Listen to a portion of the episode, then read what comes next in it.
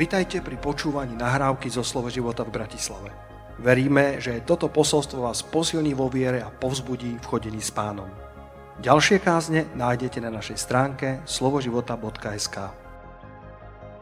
Chcem spolu s vami si otvoriť na chvíľočku knihu Rut, prvú kapitolu a, a budem trošku skákať z veršov na verše, nebude to textové kázanie, ako mávam možno vo zvyku, ale bude to skôr tematické kázanie a tak budem prechádzať niektorými pasážami písma. Chcem dnes hovoriť na, na tému, že tvoje rozhodnutia a Božia prozreteľnosť. Budem sa snažiť vysvetliť, že to prozreteľnosť je také nezvyčajné slovo a, a budem sa ho snažiť e, vysvetliť biblicky a vysvetliť, čo to znamená. Po anglicky to je providence, po ukrajinsky netuším, ako sa povie prozreteľnosť. Možno zistíme e, počas kázne, keď sa tomu budem venovať, možno budete vedieť na to nájsť správny ekvivalent. Ale obidve sú v živote dôležité. Aj tvoje rozhodnutia, aj Božia prozreteľnosť, Božie zaopatrenie, alebo Božia cesta, lebo môžeš byť skvelým človekom, ktorý robí famózne rozhodnutia, ale ak by tam nebola Božia priazeň, tie najlepšie rozhodnutia nestačia. Ale nemôžeš všetko zvaliť na Božiu prozreteľnosť, ak si neurobil správne rozhodnutia, pretože ty robíš rozhodnutia a rozhodnutia robia teba.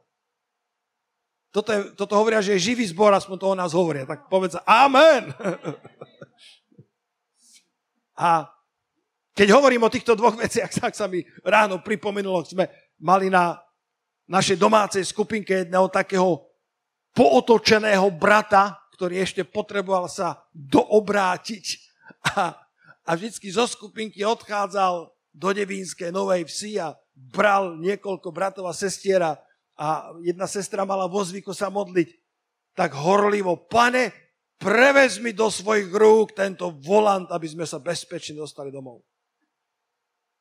A ten potočný brat tu znášal pár týždňov, ale potom nás povedal, prečo sa to modlíš? Ja ho držím pevne vo svojich rukách. Nemusí ho pán držať vo svojich rukách. Ja mám volant pevne uchopený vo svojich rukách. A to je tá korelácia, to je to, to, to pnutie, alebo ten, to posolstvo, ktoré nechcem zvestovať. Kde je miesto pre naše rozhodnutia a kde je miesto pre Božiu pomoc pre Božie zaopatrenie, Božiu prozreteľnosť, Božiu milosť, aby sme nezvalovali svoje chybné rozhodnutia na hospodina a nespoliali sa na ňo vo chvíľach, kedy on sa spolieha na to, že urobíme dobré rozhodnutia. Pretože ak ty urobíš to, čo môžeš urobiť, až vtedy Boh urobí to, čo už ty nemôžeš urobiť. Boh neurobí za teba to, čo ty môžeš urobiť, ale urobí za teba to, čo ty nemôžeš urobiť, pokiaľ ty urobíš to, čo ty môžeš urobiť. Ak toto preložili, tak potom klobúk dole. Aleluja. Boh urobí to, čo nemôžeš, pokiaľ ty urobíš to, čo môžeš. Boh urobí ešte oveľa viacej, než si kedy očakával, pokiaľ ty urobíš to správne rozhodnutie, ktoré Boh ti dáva silu, aby si ho urobil. Rozhodnutia majú obrovský vplyv na náš život. Kto z vás pozná ten príbeh o Noemi, Rut a Orfe? Boli tie tri ženy, ktoré, ktoré hrajú dôležitú rolu v tomto príbehu. A v Rud v prvej kapitole vo verši 10 kontext toho príbehu len naznačím. Tá, tá Naomi, alebo Noemi sa dostala do Moabského kraja a zomrel je manžel Elkána. Mala len dvoch synov. Po desiatich rokoch zomreli aj oni. A nezanechali žiadne vnúčatá. A tak tá Noemi, ktorej meno sa prekladá spanila, tak sa vracia späť do Izraela prázdna a tie dve nevesty, obidve boli výborné. Obidve boli, boli skvelé, alebo ľúbili e, svoju svokru. A volali sa Rut a Orfa. Obe sa jej pridržali a chceli s ňou ísť do Betlehema. Nakoniec však z Noemi ostala len Rút. A vo verši 10 to čítame, povedali jej, nie, ale s tebou sa vrátime k tvojmu ľudu. keď im vyrozprávala ten svoj bolestivý príbeh a povedala, vy, vy tu zostaňte, pretože, pretože ja, ja už vám neviem vrátiť synov, ja už vám neviem vrátiť to šťastie, ja už vám neviem dať ďalších synov, aby ste sa mohli znova vydať. A tak obidve, pozri sa, obidve povedali, s tebou sa vrátime k tvojmu ľudu. Ale keď im ešte viac rozprávala, ešte viac vylievala svoje srdce a povedala, že aj keby teraz porodila deti, čo, čo, čo, čo, čo keby to bolo do roka, aj tak nestihnú vyrázť na mládencov, aby si ich vzali. A tak nakoniec verš 14 hovorí, Orfa odišla, ale Rud sa jej pridržala. Rud sa jej držala. Rud ostala vo svojom rozhodnutí pevná. A ten slávny verš 16. Rúd však povedala, nenúď ma, aby som ťa opustila a odvrátila sa od teba. Kamkoľvek pôjdeš ty, tá pôjdem i ja. A kde budeš bývať ty, tam budem bývať i ja. Tvoj ľud bude môjim ľudom a tvoj Boh bude môjim Bohom. Aké silné slova. Moabenka žena z pohanského národa, ale urobila správne rozhodnutie. A ani netušila, ako dôležité bude jej rozhodnutie pre jej osud a dokonca pre históriu spásy. Lebo vy, ktorí čítate písmo, ktorí ste hlbaví študenti písma, tak viete, že nakoniec si vzala Boaza a spoločne mali obeda, z obeda bol, bol Izai, betlehemský a Izaj bol otcom Dávida. Rozhodnutia v našom živote sú dôležité. Rozhodnutia, ktoré robíme, v podstate determinujú, určujú kvalitu nášho života. Rozhodnutia, ktoré robíš dnes, určia kvalitu tvojho života zajtra. Oj, nie, to, to pán Boh spraví moje šťastné zajtra. Tvoje rozhodnutia majú velikánsky vplyv na šťastie tvojho zajtrajška. Rút urobila správne rozhodnutie a Orfa bola tesne pred správnym rozhodnutím. Mohli sme mať namiesto knihy Rút, mohla byť kniha, kniha Orfy. Čo poviete? Obidve boli na kryžovatke dobrého rozhodnutia a obidve boli pripravené vrátiť sa spolu so svojou svokrou spolu s Naomi do Božieho ľudu, ale Orfa nakoniec cukla. Orfa sa nakoniec obrátila chrbtom. Jej meno sa dá preložiť ako tá, ktorá sa obráti chrbtom. A Orfa nakoniec zostáva v Moabskom kraji. A teraz, kto z vás je pripravený na jednu šokujúcu zväzť? Kto je pripravený na šokujúcu zväzť? Šiesti. Kto je pripravený na naozaj zaujímavú informáciu z Biblie a z histórie? 28. Dočítal som sa v rabínskej literatúre, niekde v Myšne a, a v takých tých uh, rabínskych literatúrach, že, že pripisujú Orfe tá Moabenka, ktorá bola tesne pred tým, aby spravila dobré rozhodnutie, ale nakoniec to nespravila, tak jej pripisujú, že ona je matkou piatich synov obrov. Že ona je matkou Goliáša Giťanského. Podľa rabínskej literatúry ona nakoniec sa vrátila do Moabského kraja a porodila štyroch synov obrov a ešte aj potom Goliáša. Wow. Povedz, rozhodnutia robia rozdiel. Orfa bola tesne pred správnym rozhodnutím, nakoniec sa rozhodla zle. A jej život nešiel dobrým smerom, ale Ruth urobila dobré rozhodnutie a jej život sa vyvíjal dobre. Teraz túto vetu počúvaj. Koho sa budeš pridržať, do veľkej miery určí, kam sa v živote dostaneš. Rud sa pridrža Noemi. Rud sa rozhodla držať sa správneho človeka a doviedlo ju to až do Betlehema, do Božieho ľudu, do izraelského národa. koho sa budeš pridržať, koho si vyberieš za priateľa, koho si vyberieš za vzor, koho si vyberieš za toho, kto je hodný nasledovania, tak ten bude determinovať, kam sa v živote dostaneš. Rud by sa nikdy nedostala do Betlehema, to bola Moabenka. Nikdy by sa tam nedostala, keby sa nepridržala svojej svokry. Nikdy by sa nedostala do Božieho ľudu, keby neurobila správne rozhodnutie. Aké sú správne rozhodnutia v živote dôležité. Sláva pánom. Rúd spravila rozhodnutie, že pôjde do, do Betlehema, že, že uzná vládu živého Boha, že uzná vládu Jahveho, povedala, tvoj ľud bude môjim ľudom, tvoj Boh bude môjim Bohom a, a ani by ale netušila, že sa jedného dňa nielenže dostane do Biblie, ale bude jedna kniha nazvaná kniha Rut.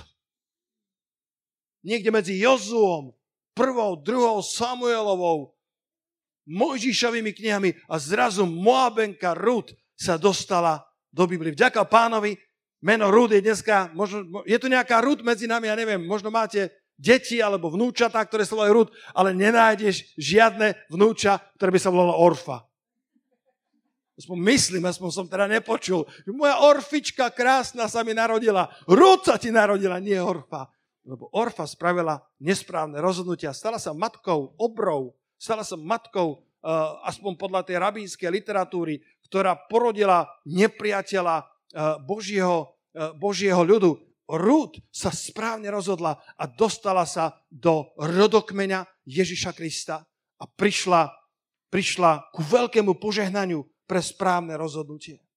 Keď sa pozrieme do novej zmluvy, skutky 9. kapitola, len, len aby sme potvrdili túto prvú časť, ktorú nazývam tvoje rozhodnutia, aby sme to potvrdili aj novozákonným svedectvom. Skutky 9. kapitola moja milovaná, obľúbená, môj, môj kamarát Saul Starzu, ktorý sa obrátil zásadným spôsobom, ktorého svetlo z neba zasiahlo a zhodilo zo sedla jeho konia, alebo ťavy, ako cestoval do Damašku, aby cestoval, aby zajal eh, tých, ktorí sú tej cesty. Biblia nazývala prvých kresťanov ľudia tej cesty.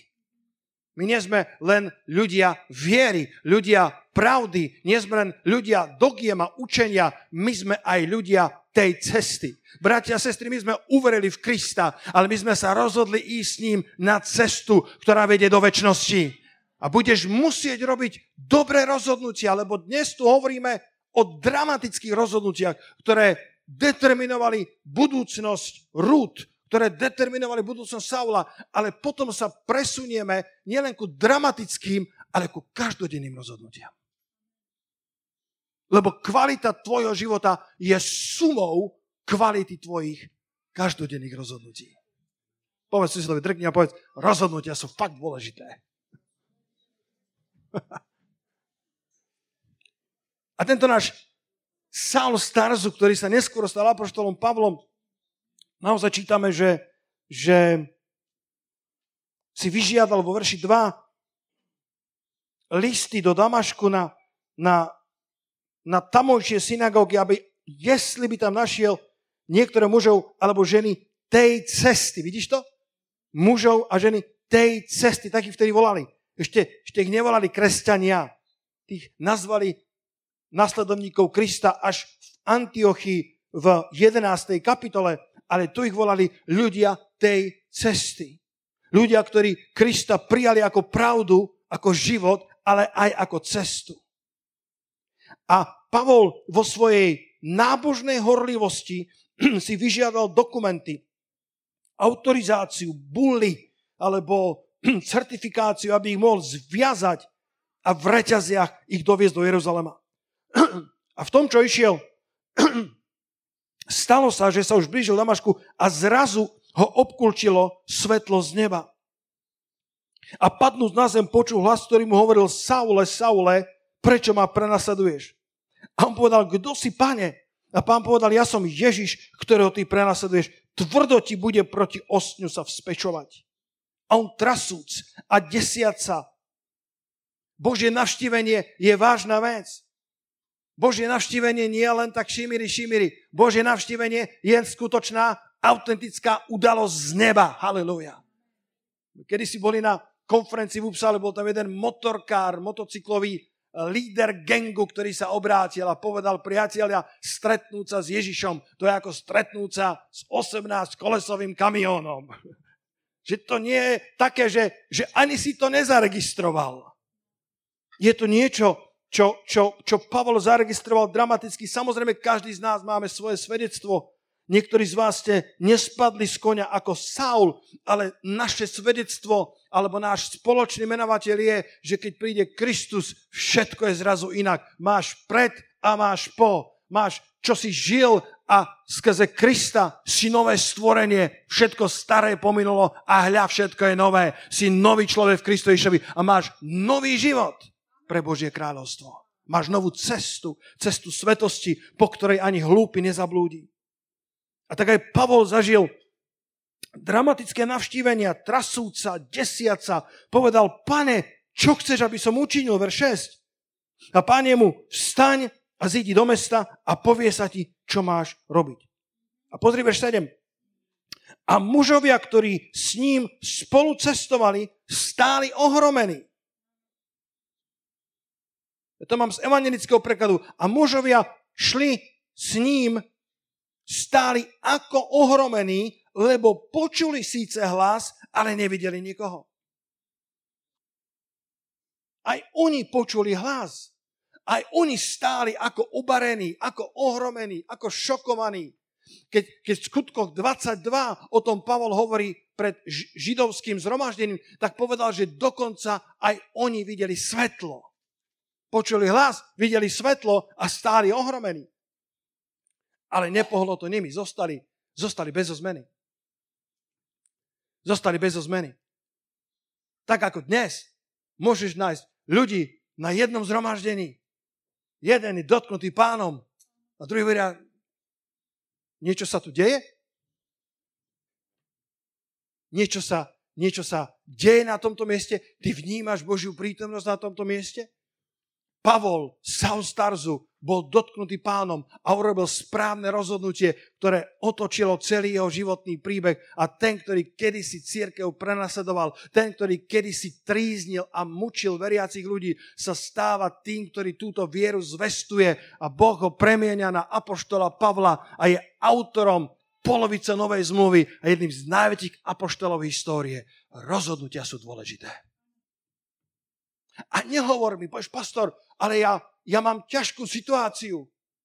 Povieš, pastor, ja som v tak zlej situácii, že, že ako odo mňa chceš, aby som spravil správne rozhodnutia. Bez ohľadu na tvoju situáciu, nikto nemá tvoju budúcnosť vo svojich rukách. Len ty a tvoj Boh.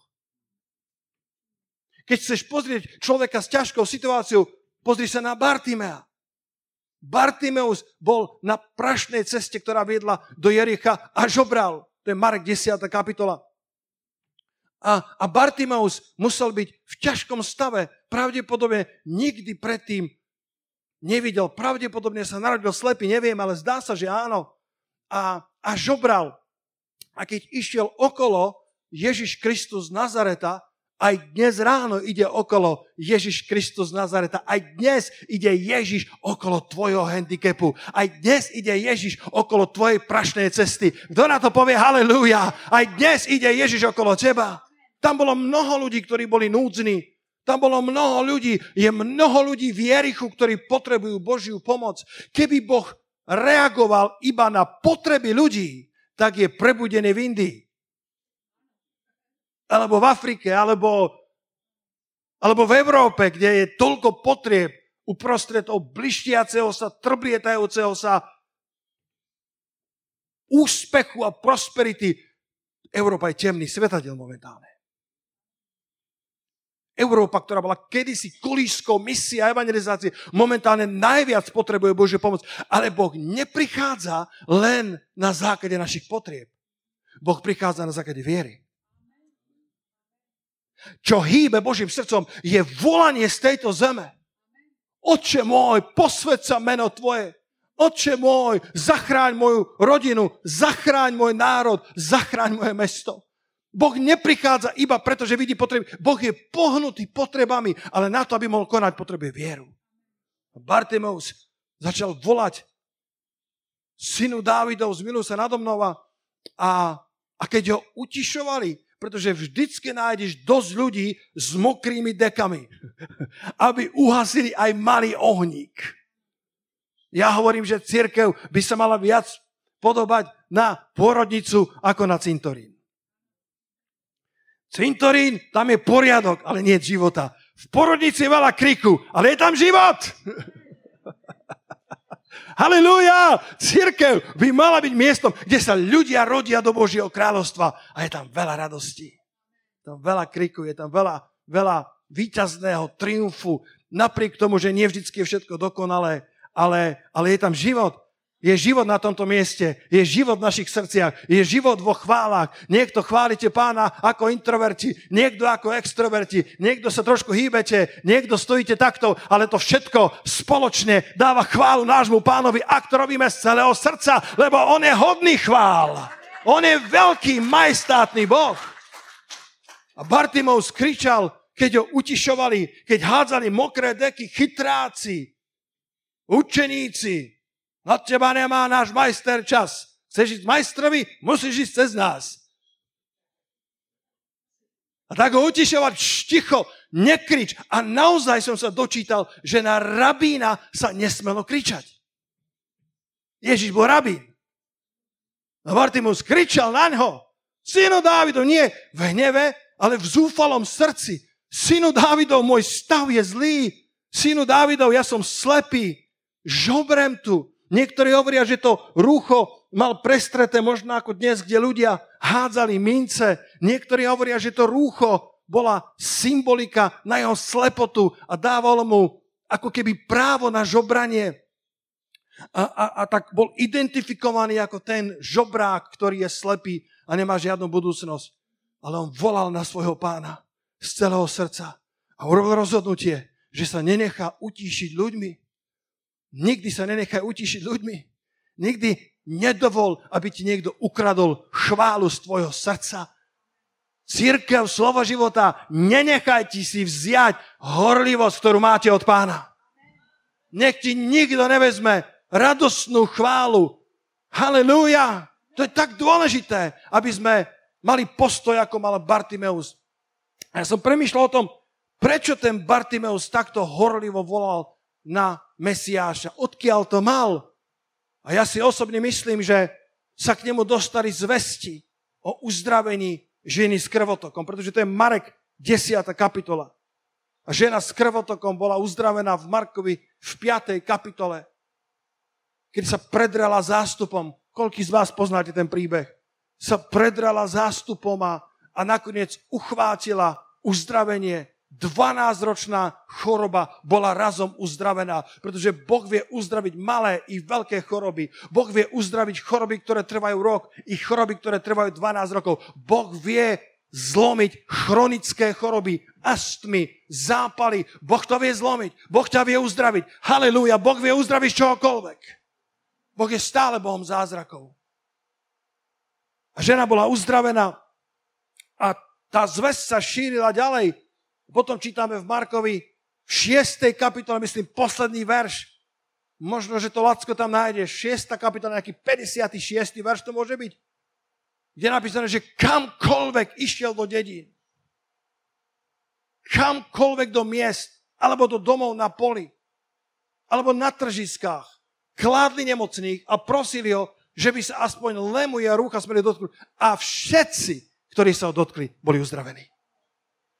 Najprv to bola žena s krvotokom, ktorá urobila rozdiel, ktorá sa pretlačila zástup, urobila rozhodnutie. Dnes je deň môjho zázraku. Reinhard Bonke zvyklo hovoriť, Boh má kalendár na tisíce rokov, na ktorom má vyznačený len jeden deň. Dnes.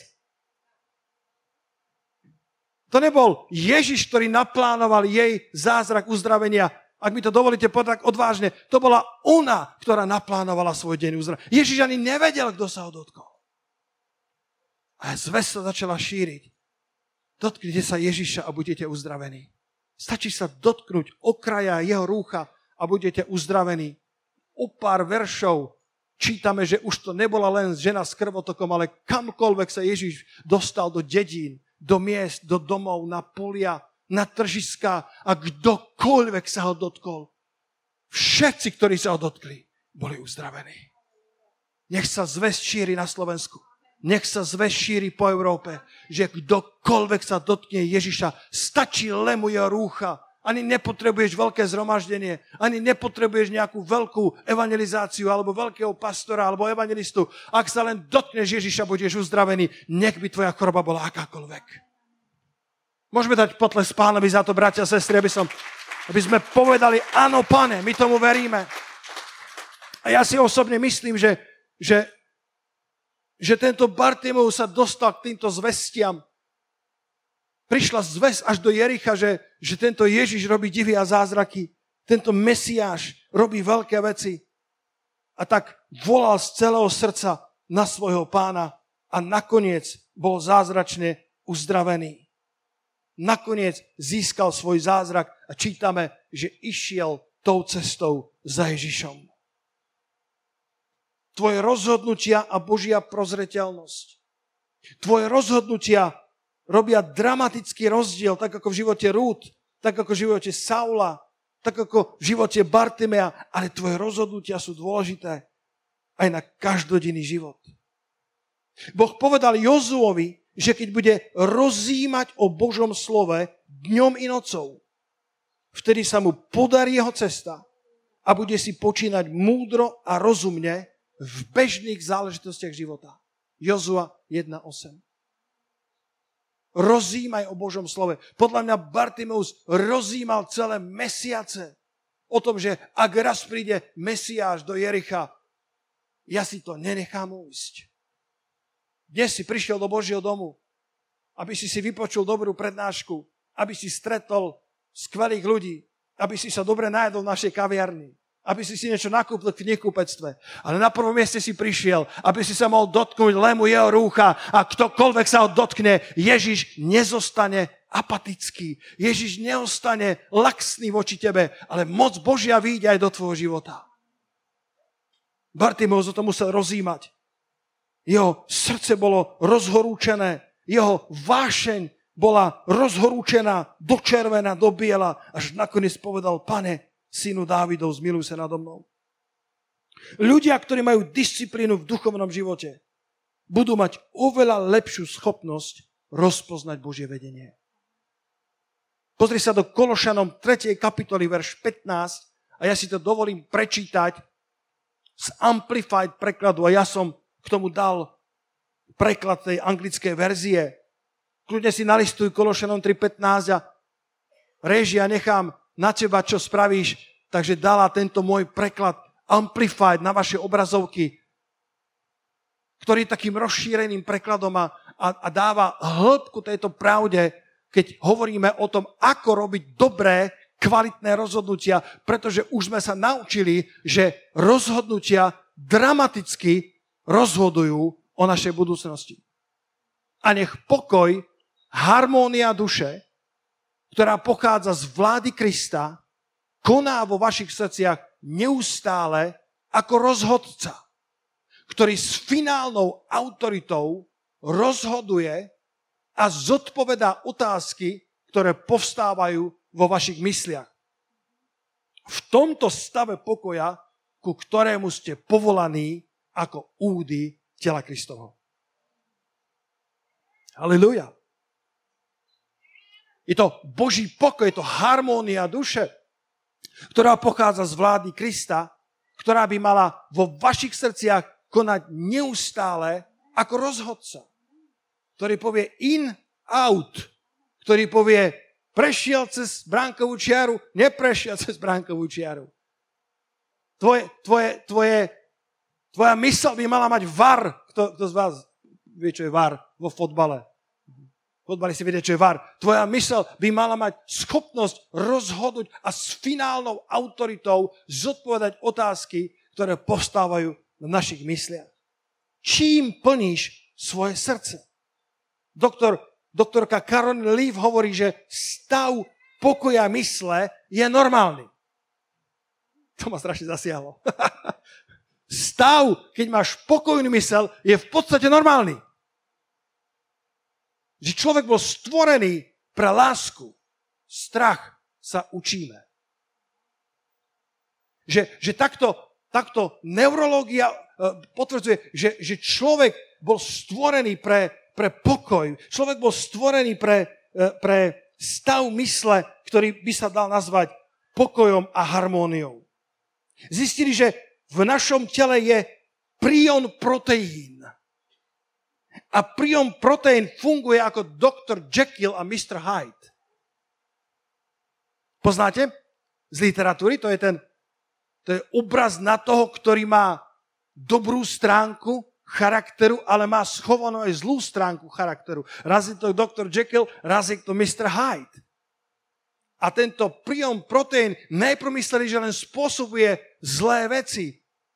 Dokonca myslím, že je zodpovedný za tú chorobu šialených kráv, eh, kto, kto, ktorá prepukla eh, v tom dobytkárskom priemysle. Ale že aj v tele človeka prion proteín funguje a závisí podľa najnovších zistení, aké signály mu posielaš zo svojej mysle, podľa toho bude buď doktor Jekyll alebo Mr. Hyde. Závisí od toho, čo sa bude diať v tvojej mysli. A dovolte mi povedať hneď na začiatku, že skutočný pokoj neznamená absenciu problémov. Skutočný pokoj je harmónia duše uprostred problémov. A tak poďme aktivovať ten prion proteín správnym spôsobom. Závisí od toho, aké signály posiela tvoj mozog, buď aktivuje dobrú stránku alebo zlú. A ďalší verš hovorí, že Božie slovo má v nás prebývať bohate. Kološanom 3.16. Alebo nech Kristovo slovo vo vás prebýva v hojnosti. Čím plníš svoje srdce, je tvojou zodpovednosťou. Nestačí len čítať Božie slovo, potrebuješ o ňom rozímať. Keď počúvaš Božie slovo, toto je celkom frustrujúce pre nás kazateľov. Keď počúvaš Božie slovo, podľa psychológov si na druhý deň pamätáš len 5%. Preto je nemúdre, aby som sa o týždeň spýtal, o čom som kázal poslednú nedelu. Párkrát som to spravil, keď som bol mladý kazateľ a bola veľká tišina v celom zhromaždení. Jeden pastor mi poradil, keď nevieš, čo máš kázať v nedelu, káž to, čo si kázal pred týždňom, aj tak si to nikto nepamätá. Ale, ale je, to, je to zaujímavé, že to, čo počúvame, pasívne príjmame len počúvaním, tak na druhý deň podľa psychológov si pamätáme len 5% z toho, čo nám bolo povedané. Keď však aktívne čítame, tak naša schopnosť zapamätať si to, čo sme prečítali, porastie o 15%. Preto ja motivujem ľudí k čítaniu. Čítaj Božie slovo, čítaj dobré knižky. Čítajte v tomto zbore. Navštívte naše knihkupectvo. Čítajte, pretože keď čítaš, tak zamestnávaš svoju mysel ešte viacej ako len pasívnym počúvaním a tvoja kapacita prijať z 5% porastie na 15, respektíve spo, pamätáš si, viac sa to zareže do tvojich neurónových drážok a zapamätáš si oveľa viacej, oveľa viacej ťa to obohatí. Ale pozor, ešte existuje lepší spôsob. Počúvať slovo, čítať slovo, 5%, 15% a 25% užitok máš, keď začneš slovo študovať. Preto ja mám privilegium ja musím študovať Božie slovo veľmi často, aby som sa mohol pred vami postaviť a povedať niečo, čo naozaj verím, že Boh do môjho srdca vložil. Študovať slovo, zobrať si rôzne preklady a počúvať kázne a porovnávať verše s veršami, tak to po jednom dni štúdiu zrazu narastie tvoja schopnosť absorbovať tie pravdy na 25%. Bez ohľadu na to, v akom stave sa dnes nachádzaš, voľba je na tebe. Helen Kellerová, ktorá bola slávnou autorkou a, celebritou začiatku 20. storočia, bola slepá aj hluchá od narodenia, respektíve keď mala 19 mesiacov, keď bola horko, ťažko, 1,5 ročné bábetko, tak ohluchla a oslepla. A povedala, jedinou horšou vecou, ako byť slepý, je mať oči a pritom nevidieť. Napísala 14 kníh a stala sa precestovala, myslím, v nejakom 1910. 20. precestovala 35 krajín sveta. Hluchá a slepa. A povedali, jedine, čo je horšie ako byť slepý, je mať oči a pritom nevidieť. Bartimeus sedával na prašnej ceste do Jericha a nemal pred sebou žiadnu budúcnosť, ale urobil správne rozhodnutie, začal volať synu Dávidov, zmiluj sa nado mnou. A pán ho zobral z toho miesta a Bartimeus sa pravdepodobne stal dôležitou súčasťou ranej cirkvi. Teológovia hovoria, že, že Ježiš uzdravil mnohých slepých, ale to, že poznáme slepého Bartimea, pravdepodobne znamená, že Bartimeus bol v prvej cirkvi prominentnou postavou. Išiel za Kristom. Bol zasadený do Božieho domu. Aj ty a ja môžeme byť zasadení do Božieho domu. Ak niečo Kristus spravil v tvojom živote, tak si to nenechá len pre seba, ako Bartimeus, choď tou cestou za Ježišom. Kenneth Hagin, kto z vás pozná to meno Kenneth Hagin? Katka teraz kúpila jednu novú knižku od neho, takže všetci, ktorí chcete novú knižku od neho, môžete za ňou. Vám to, vám to rada, rada vám posunie. V, v, vynikajúci autor, ktorý veľmi ovplyvnil aj našu službu, už je dávno u pána.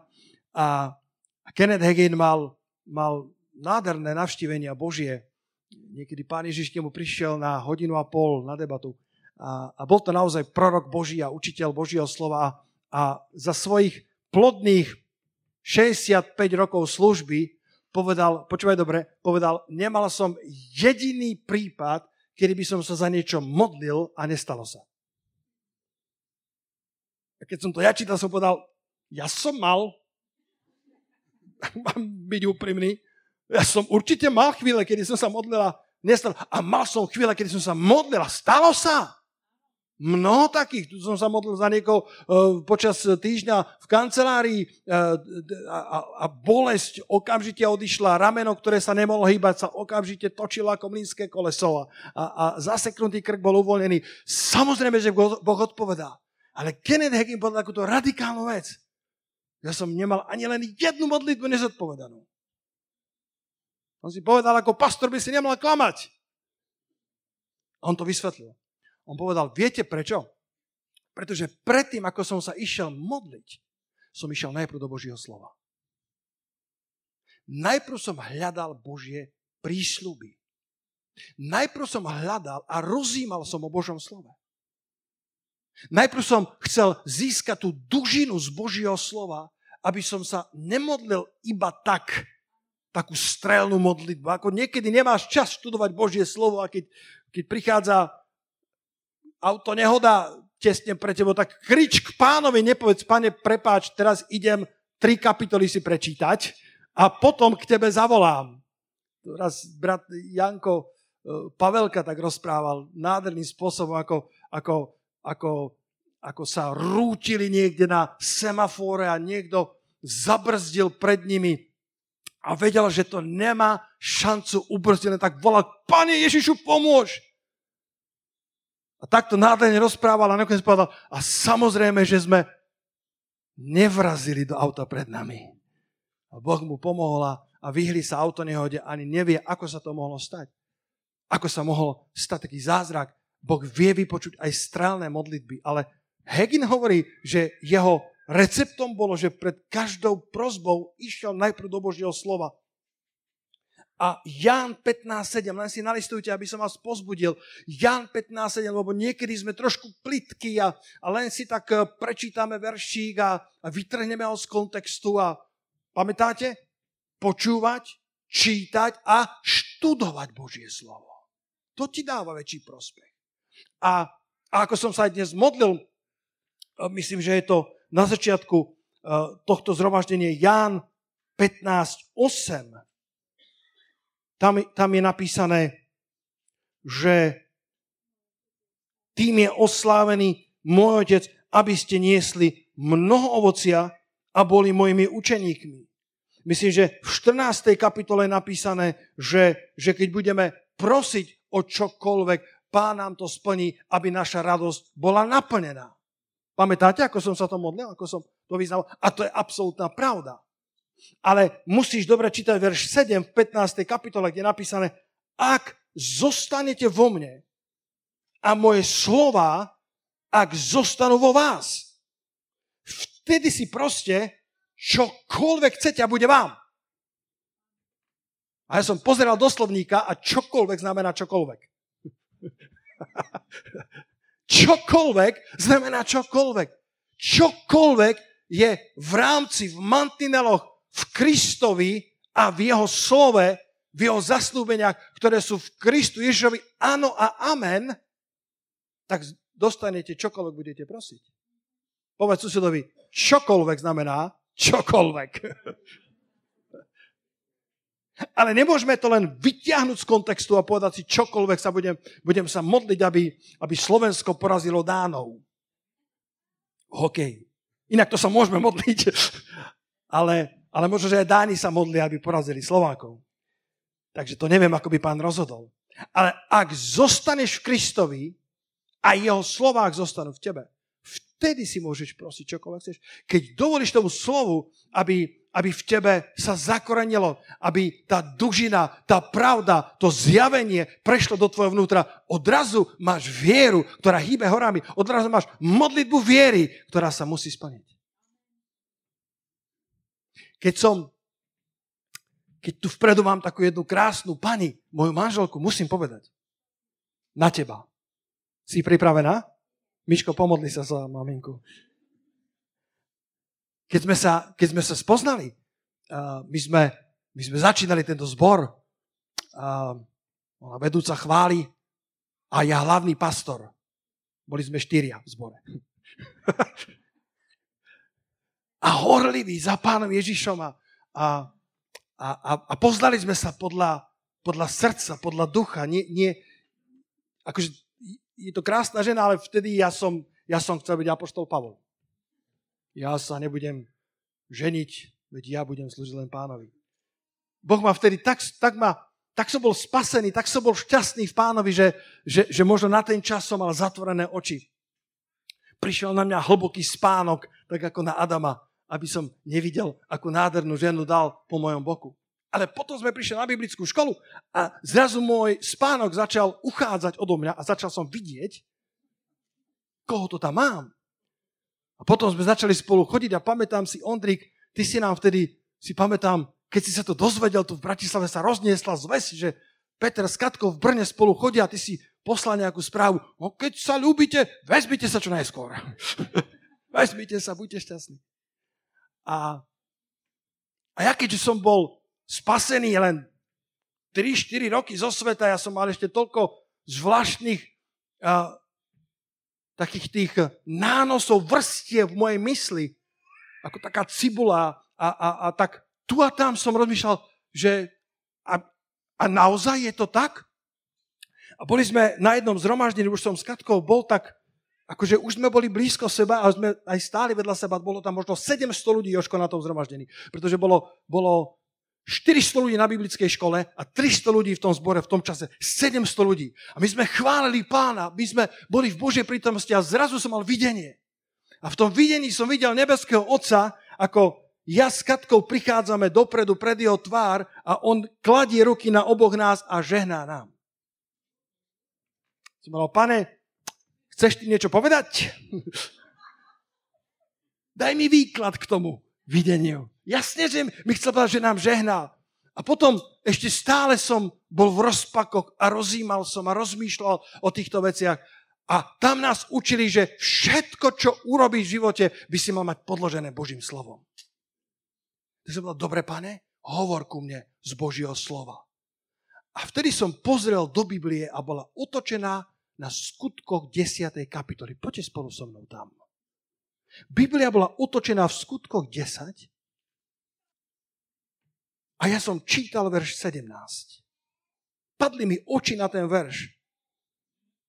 A tu je napísané, a kým bol Peter sám v sebe v rozpakoch. A hovorím, pane, to je celkom presné. Ešte aj moje meno je tam. Ešte dobre, že sa nevolá Morfa.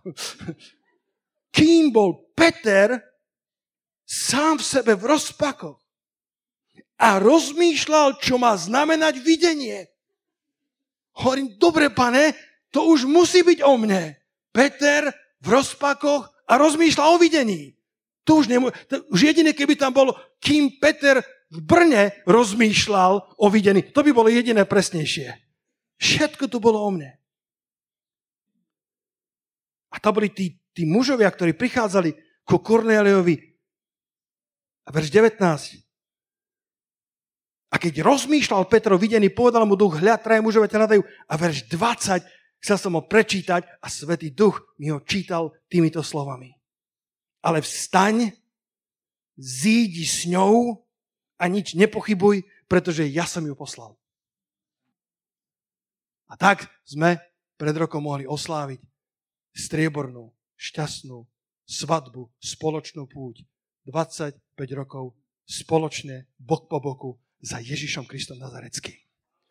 Pretože som spravil z Božej milosti jedno kvalitné a dobré rozhodnutie. Rozhodnutia, ktoré robíš, robia teba. Kvalitné rozhodnutia robia tvoj kvalitný zajtrajšok. A Boh je pripravený ti pomôcť.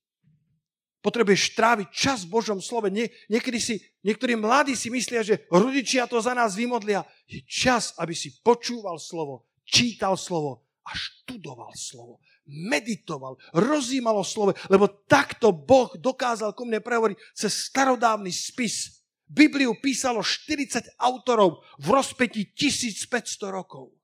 Boli tam pastieri, rybári, Lukáš lekár, vladári, Daniel, Mojžiš, Rúd. Bolo množstvo autorov, prorok Izajáš. A predsa Boh dokáže prehovárať cez toto starodávne sveté písmo do tvojej aktuálnej situácie i dnes. Môžeme ešte raz dať potles pánovi Ježišovi za to. Halelujá.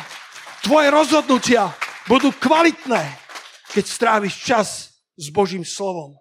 Keď sa budeš držať správnych ľudí, do veľkej miery to určí, kam sa v živote dostaneš.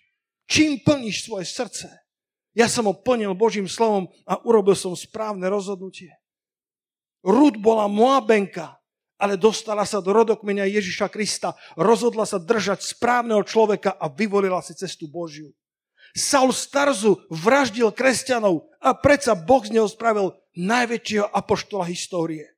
Rozhodol sa reagovať na Božie volanie, aj keď ostatní to volanie odmietli. Bartimus žobral a bol slepý. Ježiš však išiel okolo jeho handicapu a vrátil mu zrak. Dal mu úplne novú budúcnosť. A Bartimeus sa rozhodol dôverovať Mesiášovi z očí v oči nemožnému. Nikto nemá tvoju budúcnosť vo svojich rukách. Boh je majstrom dejových zvratov. Dôveruj mu celým srdcom. A nespoliehaj sa len na svoju rozumnosť, ale spolahni sa na Božiu prozreteľnosť. A na záver. Prozreteľnosť, to je definícia z českého filozofického slovníka. Prozreteľnosť je pôsobenie, prostredníctvom ktorého Boh Boh eh, vedie všetky tvory k ich cieľu. Zahrňať svetový plán Boha priviesť všetky stvorené bytosti jednotlivo ich v celku k ich najvyššiemu cieľu, teda k oslave Boha. Keď urobíš správne rozhodnutia, tak sa vystavíš Božej prozreteľnosti. Rímanom 8, 28 a vieme, že tým, ktorí milujú Boha, všetko spolu pôsobí na dobré. Ale tým, ktorí sú povolaní podľa predloženia, znova poďme nevytrhnúť tento verš z kontextu. Všetko spolu pôsobí na dobré pre tých, ktorí sú povolaní podľa jeho preduloženia, alebo botekov prekladovorí, ktorí sú povolaní podľa jeho zámeru. Niekedy sa veci dejú správne akorát nie podľa tvojho gusta. Nie podľa tvojich preferencií, ale podľa Božieho plánu. Na záver si otvorte druhú kráľov, 8. kapitolu. A týmto príbehom zakončím a podčiarknem dôležitosť tejto nádhernej Božej prozreteľnosti. Druhá kráľov, 8. kapitola, hovorím o dobrých a kvalitných rozhodnutiach, ktoré dokážeš spraviť vtedy, keď sa vystavíš dobrému vplyvu Božieho slova, keď tvoj, tvoje srdce naplní Boží pokoj, pretože On je rozhodcom pri každom tvojom rozhodovaní. Nerozhoduj sa s horúcou hlavou, Nerob rozhodnutia na základe momentálnych okolností. Urob rozhodnutia potom, ako tvoje srdce naplnil Boží pokoj. A vo 8. kapitole 2. kráľov nachádzame tú ženu, ktorá sa vrátila po 7-ročnom hlade. To bola tá žena, ktorej Elizeus vzkriesil syna. Pozri sa od verša 1. A Elizeus hovoril žene, ktorú, ktorej syna bol vzkriesil a riekol, vstaň a choď aj ty so svojím so svojou čeľaďou a pohostiny tam, lebo hospodín privodí hlad a tak aj bol hlad na zemi 7 rokov. A žena vstanúc urobila podľa toho, ako je povedal Boží muž. A stalo sa po 7 rokoch, že sa navrátila žena zo zeme Filištíncov vyšla, aby kričala na kráľa za svoj dom a za svoje pole. Bratia a sestry, dnes budeme volať k pánovi za svoj dom a za svoje podnikanie. Dnes budeme volať k pánovi za svoje rodiny. Dnes budeme volať k pánovi pred našim kráľom. Budeme volať k pánovi za svoje zdravie. Budeme volať k pánovi, aby naše srdcia naplnil Boží pokoj. Budeme volať k pánovi za oslobodenie. A kto z vás verí, že Boh dá, aby prišlo to, čo budeme žiadať? Ona prišla z toho, z toho vyhnanstva. Na Boží pokyn sa vrátila, ale zrazu zistila, že jej dom a jej polia jej zabral niekto iný. Skonfiškoval, alebo, alebo to bola nejaký meský úrad, alebo to boli zlodej. O všetko prišla. A vo verši 4. A práve vtedy hovoril kráľ s Gehazim, služobníkom muža Božia a povedal, nože mi rozprávaj o všetkých tých veľkých veciach, ktoré činil Elizeus. A stalo sa, kým rozprával kráľovi o tom, že oživil toho mŕtvého, tu hľa žena, ktorej syna oživil, kričala na kráľa pre svoj dom a pre svoje pole. Povedzte Božia prozreteľnosť. Vo chvíli, kedy tá žena kričala, nevediac o tom, Geházi rozprával kráľovi o tom zázraku, ako vzkriesil Elizeus jej syna. A Gehazi povedal, môj pán kráľ, toto je tá žena a toto je ten jej syn, ktorého oživil Elizeus. A možno medzi riadkami dodal, a ja som bol kedysi malomocný, ale pozrite, už som uzdravený. A král sa opýtal ženy a rozprával mu. Potom je dal král jedného dvoranína a riekol, prinavráť všetko, čo bolo jej. Všetku úrodu, poľa a od toho dňa ktorého opustila našu zem až doteraz. A navrátili jej všetko, čo bola stratila. Poďme sa spolu postaviť. Urobíš správne rozhodnutia. Vystavíš sa Božej prozreteľnosti. Ak robíš správne rozhodnutia, tak sa otvoríš pre Božiu nadprirodzenú milosť. A vovedie ťa. Tak ako Rud sa rozhodla správne spojiť svoj život s Noemi. A dostala sa do Betlehema. Moabenka, ktorá nemala prečo byť známa v histórii ľudstva. Moabenka, ktorá žila pred 3300 rokmi a ešte aj dnes tu na Slovensku v 21. storočí čítame z knihy Rúd.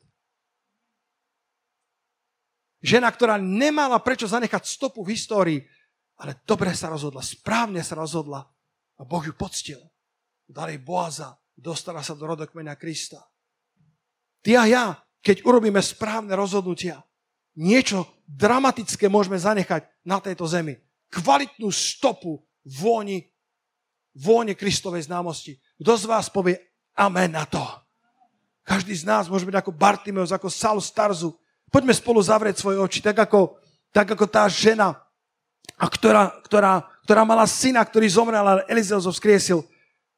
A keď urobila správne rozhodnutia, poslúchala proroka Božieho a odišla do cudzej zeme, aby prečkala sedemročný hlad a keď sa vrátila, nepriateľ je ukradol všetko. Ale ona kričala ku kráľovi. A práve v tej chvíli nadprirodzene, pod Božou prozreteľnosťou, pod Božou milosťou, Geházi rozpráva kráľovi o veľkých svedectvách Elizeových a práve bol pri tom príbehu. Halelúja. Poď vás to hrať, prosím. Dobre mi to robí. Dobre to robí pomazanie Svetého Ducha. Práve bol pri tom príbehu, keď rozprával, ako Elizeus skriesil syna tejto ženy. Oh, halleluja. Coincidence. Náhoda. Prozreteľnosť. Božie predvidenie veci. Nože zdvihni teraz svoj dom, svoje polia, svoje podnikanie, svoje domovy pred pánovu tvár. Nože zdvihni to, čo patrí tebe. Nože zdvihni to, čo, za čo zodpovedáš v živote. Nože to zdvihni pred pána. Nože to zdvihni pred pánovú tvár, tak ako tá žena. Tá žena si nenechala vziať svoj majetok len tak. Tá žena bojovala za to, čo jej patrilo. Tá žena kričala na kráľa. Bartimeus sa dozvedel, že kdokoľvek sa dotkne Krista, bude uzdravený a povedal si, ja si to nenechám vziať. Ja si nenechám pretieť život pomedzi prsty. Možno, že mal 40 rokov, možno, že mal 30 rokov, nevieme. A v živote nevidel, nikdy nevedel, čo sú farby, Nikdy nevedel, ako vyzerá dúha, ako vyzerá západ slnka. Ale sníval o tom, že jedného dňa moje oči sa otvoria a uvidím Božie stvorenstvo. Uvidím to majstátnu, ten, ten, ten prenádherný podpis toho majstra majstrov vo všetkom stvorenstve. A keď prišiel deň jeho navštívenia, Bartimeus to neminul. Saul Starzu vo svojej spupnosti a píche išiel, aby zajal ľudí tej cesty. A Ježiš ho navštívil a urobil dobré rozhodnutie. Halelúja. A zlatými písmenami sa napísal do histórie ľudstva. Do histórie kresťanstva. Pane, my dnes stojíme pred Tvojou tvárou za naše rodiny. My dnes stojíme pred Tvojou tvárou za našu budúcnosť, Pane. Aby to nebolo len o tom, že Pán Boh to zariadí. Že Pán Boh to zariadí, ak my urobíme správne a kvalitné rozhodnutia. Pán Boh sa postará, ak my sa odvážime výjsť zo svojich komfortných zón a začneme volať na Boha Izraelovo. Halelúja, pane, dnes sme počuli slovo pánovo. Ty si povedal v Jánovi 15.7. Daj trochu viac hlasu. My sme, my sme to čítali v Jánovi 15.7, že ak zostaneme v Kristovi, ak tvoje slova zostanú v nás. Polož svoju ruku na svoje srdce a povedz takto. Drahý pane, nech tvoje slovo vždy zostáva vo mne. Nech tu prebýva v hojnosti. Nie len plitko, nie len tu a tam, ale bohate. Naplň toto srdce pokojom ktorý prevyšuje ľudské chápanie.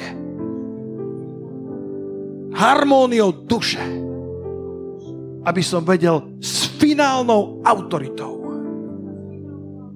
urobiť dobré rozhodnutia, ktoré ma povedú do zeme zaslúbenej. A ja ti celým srdcom, pane, dôverujem v zaopatrenie a v prozreteľnosť Božiu aby si ma doviedol do zeme, ktorú pre mňa máš. Aby som ťa oslávil, lebo tak si ma stvoril. Modlite sa k pánovi, modlite sa. Boh ťa nestvoril pre strach. Boh ťa nestvoril pre obavy. Boh ťa nestvoril pre porážku. Boh ťa stvoril pre lásku. Strach sa v živote učíme. Boh ťa stvoril, aby si na tejto zemi oslávil jeho meno. Boh ťa stvoril, aby si na tejto zemi prežil život hojnosti, život požehnania, život, ktorý sa bude počítať aj po generáciách po tebe. Or takty jara fatria, pane, chválime ťa za to, že keď raz, pane, budú o nás hovoriť na našich pohreboch, bude čo povedať. Že keď jedného dňa sa budeme lúčiť s týmto pozemským životom, tak zanecháme kvalitnú stopu za sebou, tak ako Ruth, tak ako Bartimeus, ktorý bol v prvej cirkvi známy A preto ho zanechala Biblia s menom nielen slepec, ktorý bol uzdravený, ale slepý Bartimeus syn Timeov. To je ten, ktorý bol na tej prašnej ceste a to je ten, ktorý zázračne vstal zo svojho prekliatého štádia života, zodvihol sa z prašnej cesty, aby išiel na tú cestu za Kristom. Aj my sme, pane, ľudia tej cesty. Aj my sme, pane, ľudia cesty Evanielia. Aj my sme, pane, ľudia cesty pravdy. Ty si povedal, predkladám ti život a smrť, požehnanie a prekliatie. Vyber si život. Pane, my si dnes vyberáme život. My si dnes vyberáme dobré rozhodnutia, pane. Daj milosť, aby sme vedeli odpustiť, kde treba odpustiť, aby sme vedeli zatvoriť dvere, kde treba zatvoriť dvere. Aby sme sa odvážili vykročiť kam treba vykročiť.